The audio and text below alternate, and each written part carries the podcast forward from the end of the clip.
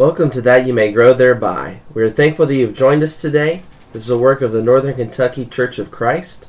We're located at 18 Scott Drive in Florence, Kentucky. You can reach us at www.nkcofc.com. And now that you may grow thereby. Thank you for listening to That You May Grow Thereby. I am Greg Littmer. I'm one of the elders at the Northern Kentucky Church of Christ. I'm Jacob Taylor, one of the evangelists. I'm Ross Oldenkamp, also an evangelist. And we're turning our attention now to one of the more famous incidences in the New Testament gospel accounts Jesus and Zacchaeus. It's found in Luke chapter 19, verses 1 through 10. Ross? Yeah. Then Jesus entered and passed through Jericho. Now behold, there was a man named Zacchaeus, who was a chief tax collector, and he was rich. And he sought to see who Jesus was, but could not because of the crowd, for he was of short stature. So he ran ahead and climbed up into a sycamore tree to see him, for he was going to pass that way. And when Jesus came to the place, he looked up and saw him, and said to him, Zacchaeus, make haste and come down, for today I must stay at your house. So he made haste and came down and received him joyfully. But when they saw it, they all complained, saying, He is gone to be a guest with a man who is a sinner. Then Zacchaeus stood and said to the Lord, Look, Lord, I give half of my goods to the poor, and if I have taken anything from anyone by false accusation, I restore fourfold.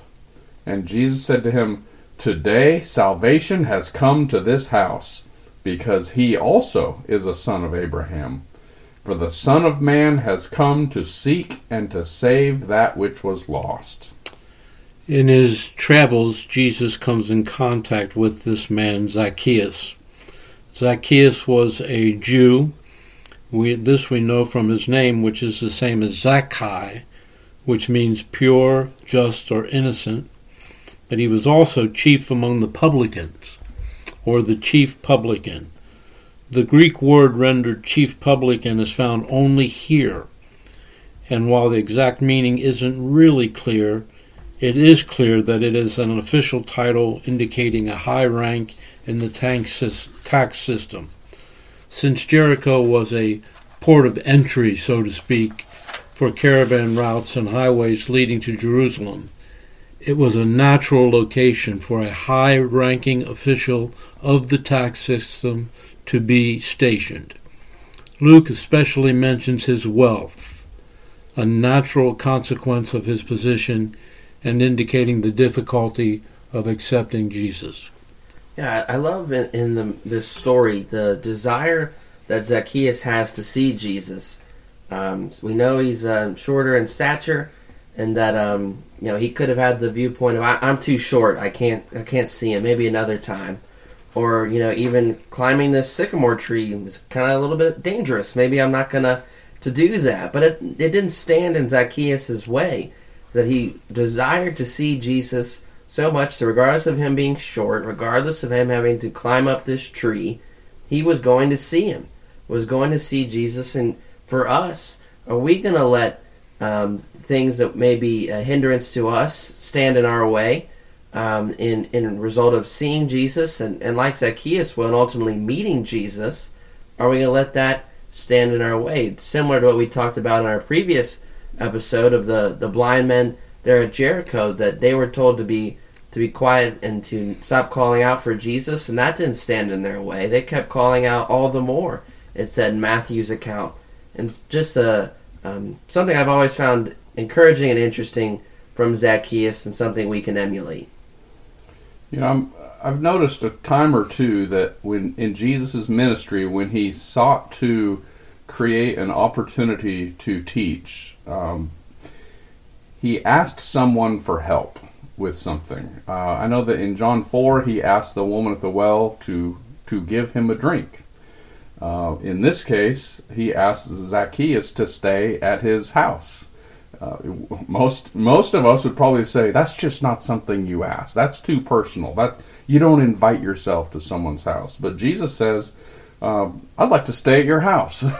he gave him an opportunity to to create a relationship or to to create a dialogue. And uh, maybe it's not maybe it's not inviting yourself over to spend the night, but uh, maybe there are ways that we could open doors and let people just into our lives with some small gesture. You know, John four, give me a drink, please. Uh, just something to start a dialogue and have a conversation with people because we're not going to be able to to share uh, the great message we have unless we have a conversation first. So let's not be afraid to do that. You know, it's it's clear that Jesus, and, and I, I think this is important. He not only saw Zacchaeus in that tree, but he looked upon his heart when he saw him. He knew that it was him that had brought Zacchaeus to that tree, what it was that made him climb up that tree. Jesus spoke to him. Imagine how much greater his surprise when Jesus told him to come down and he would stay at his house that very day. Zacchaeus came down and joyously received him. What a blessing it was for that man. The murmuring that was done was characteristic of so many of the Pharisees that I feel confident in saying that some of them must have been part of the multitude. They may even have influenced others in the multitude to join in their murmuring. The murmuring is easy to understand, however, given the generally held view by the Jews concerning publicans or tax collectors. As far as they were concerned, no faithful Jew would ever eat in the home of a publican or a tax collector. That made it that much more inappropriate for one who was a prophet or a teacher to go into such a home. Being the chief of publicans would certainly have made Zacchaeus a man of some notoriety, a notable sinner. I believe that it is implied that Jesus taught those gathered at the, at the dinner. This was most certainly his custom. At the close of the dinner, Zacchaeus stood and declared his faith in Jesus. Behold, is how Zacchaeus began, calling attention to what he was about to say. I give half of my goods to the poor. The verb is present tense, meaning now and in the future, a continuous action. When he said, If I have taken anything from any man by false accusation, it was actually an admission of guilt. The fourfold restitution was called for under the law of Moses in the case of robbery.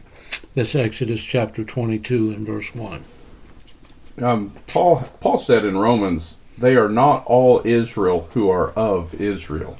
So I'm glad you pointed out that Zacchaeus is a Jewish name, but that's not what makes him uh, of, of Abraham, right? Jesus identifies him as he also is a son of Abraham. That's not something you could have known by looking at him or by looking at his uh, birth certificate. Uh, he identified himself as Israel, as truly a son of Abraham because of his faith in Jesus. And that's what we're looking for today. And you can't tell them by looking at them, but when they bear fruits of repentance, uh, then they will self identify as sons of Abraham. Okay, let's go ahead then and look at the next passage that is there in Luke's account. Luke chapter 8, 19, verses 11 through 28 is the account of the parable of the pounds. So I'll go ahead and read that. Luke chapter 19, verses 11 through 28. Now, as they heard these things, he spoke another parable because he was near Jerusalem and because they thought the kingdom of God would appear immediately. Therefore he said, A certain nobleman went into a far country to receive for himself a kingdom and to return. So he called ten of his servants, delivered to them ten minas, and said to them, Do business till I come. But his citizens hated him, and sent a delegation after him, saying, We will not have this man to reign over us. And so it was that when he returned, having received the kingdom, he then commanded these servants to whom he had given the money to be called to him, that he might know how much every man had gained by trading. Then came the first, saying, Master, your mina has earned ten minas. And he said to him, Well done, good servant. Because you were faithful in very little, have authority over ten cities. And the second came, saying, Master, your mina has earned five minas. Likewise he said to him, You also be over five cities. Then another came, saying, Master, here is your mina, which I have kept put away in a handkerchief. For I feared you, because you are an austere man. You collect what you did not deposit, and reap what you did not sow. And he said to him, Out of your own mouth I will judge you, you wicked servant. You knew that I was an austere man, collecting what I did not deposit and reaping what I did not sow. Why then did you not put my money in the bank, that at my coming I might have collected it with interest? And he said to those who stood by, Take the mina from him and give it to him who has ten minas. But they said to him, Master, he has ten minas. For I say to you that every one who has will be given, and from him who does not have, even what he has will be taken away from him. But bring here those enemies of mine who did not want me to reign over them and slay them before me. When he had said this, he went on ahead, going up to Jerusalem. There are two distinct reasons given for Jesus teaching this parable. The one was because he was nigh to Jerusalem and because they thought that the kingdom of God would immediately appear. They were approaching Jerusalem, and the crowd was very excited, filled with anticipation of Jesus' arrival and the confrontation with his enemies. It appears evident that they expected Jesus to exert his power and overthrow all opposition and establish his kingdom as Messiah. So the parable is taught in order to prepare their hearts for his entrance into Jerusalem and to correct their false ideas about the kingdom. It appears that two different groups are addressed by this parable those who believed in him and fully expected Jesus to declare himself and set up his kingdom, and those who were his enemies and determined to thwart his movements and see him destroyed. Yeah, you know, back in chapter 17, verse 20 of Luke, Jesus told the Pharisees that the kingdom of God does not come with observation. And so that was one of the two reasons given for this parable, which was because he was near Jerusalem and because they thought the kingdom would come and appear immediately. That's a, that that would be a coming with observation. Instead, he tells a story that doesn't sound anything like what you would expect regarding the, the establishment of a kingdom. Uh, ki- kingdoms are not established by noblemen going into a far country and giving uh, minas to, to servants so that they can go do business. Kingdoms perhaps are established by fighting wars and uh, you know making contracts, things like that, and uh, but you, you don't think of it in these terms. But Jesus' kingdom is established this way. And the talents, the minas that he's given to his servants, you know, he's given us, of course, in other parables, it's described as seed uh, or the word of God.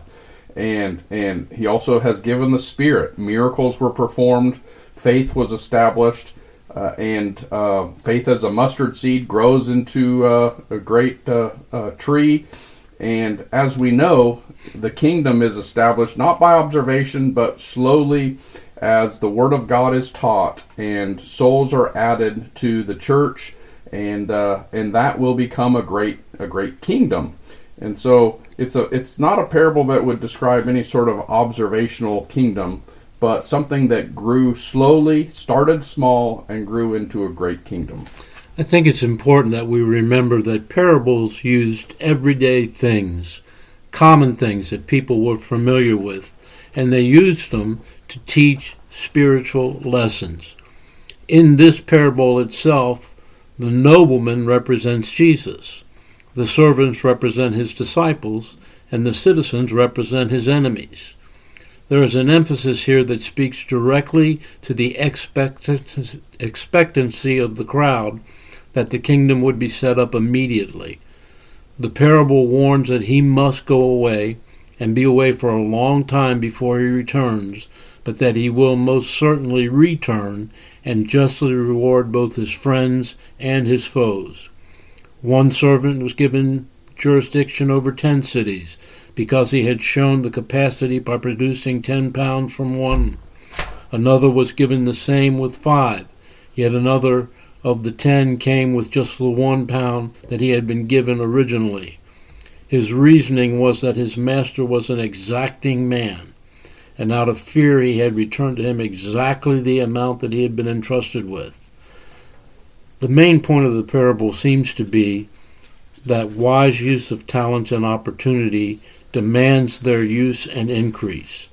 The refusal to use even a very small gift means the loss even of that which we have. I believe that verse 27 suggests the terrible destruction of Jerusalem at the hands of the Romans in AD 70, as well as the eternal destruction that awaits those who refuse to obey the gospel of the Lord Jesus Christ.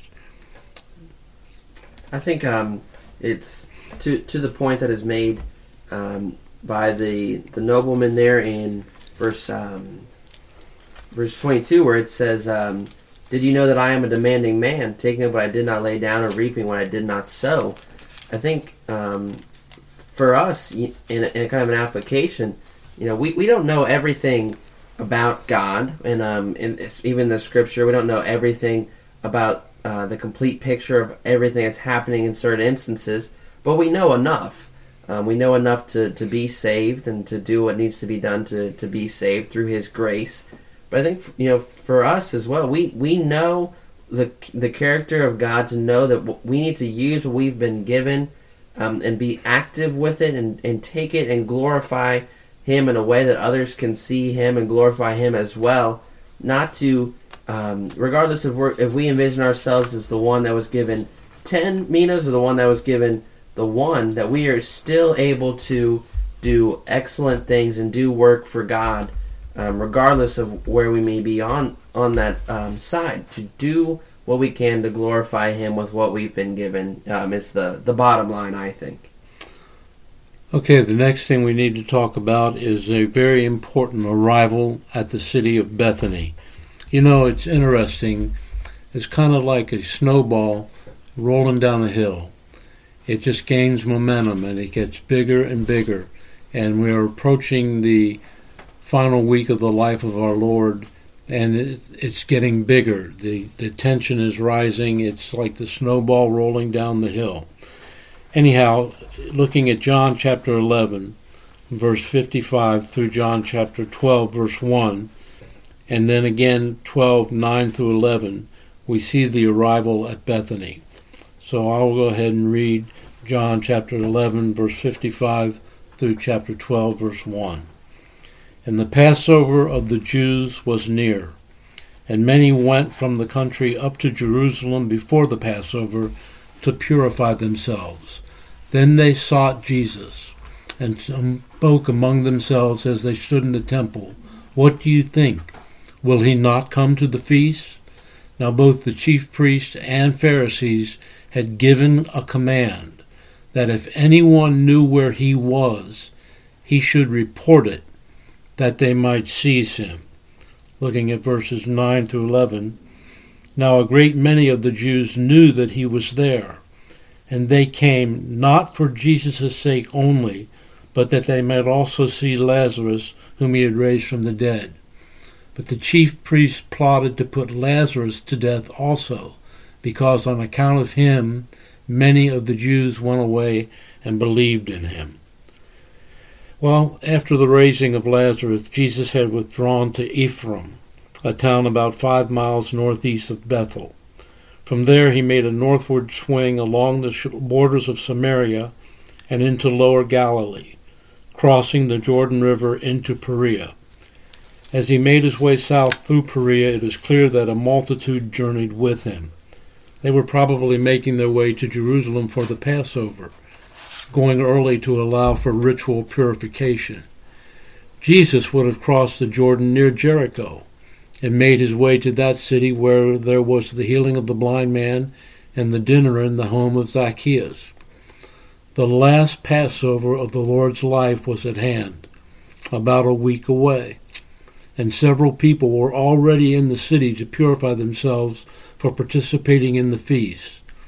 The law did not specifically demand purification just before the Passover, but it is clear that the principle of ceremonial cleansing had been applied to the feast of the Passover, 2 Chronicles chapter 30 verses 16 through 20. But think about it. Jerusalem is filled with excitement. Would Jesus come? The raising of Lazarus caused great excitement and had generated more anger and hostility among the leaders. It's interesting to me that the chief priests and the Pharisees had given an edict that if any man knew where Jesus was, he should make it known to them that they might take him. Obviously, they wanted to take Jesus to kill him. But Jesus did not hide. He did not do his works in secret. Multitudes followed him. What they really wanted was a time when they could get him away from the crowds and take him. Yeah, it's it's amazing. It's amazing that the chief priests would want Lazarus put to death, even though it's understandable uh, as far as their the protection of their power was concerned. He was a great liability. He they he just could he could not be explained away. The fact that he had died was evident. Um, all knew it, and he was causing many to believe on account of the resurrection that Jesus had. Uh, have been able to perform. And yet, this this resurrection was evidence of the greatest gift of God to men that one could offer. He has found a way to overcome our greatest enemy, which is death. And they they would not they would not receive it. So it's amazing, it's sad, and yet uh, from a human standpoint, uh, just evidence of the grip that their power and the desire to hold on to their power uh, had on them. You know, as you were kind of mentioning, Lazarus was mentioned because of the great excitement that his raising had, had generated. When word got out that Jesus was in Bethany, many went there not just to see Jesus, but to see Lazarus as well. So many believed in Jesus because of the risen Lazarus that the chief priests actually entertained the idea of putting Lazarus to death as well. Anybody have anything they want to add to this? Okay, we'll bring this particular episode to a close. We appreciate again each and every one of you who is listening. Tell your friends about the podcast and come and meet with us here at the Northern Kentucky Church of Christ. Our website is www.nkcfc.com. Until next time, then, thanks for listening.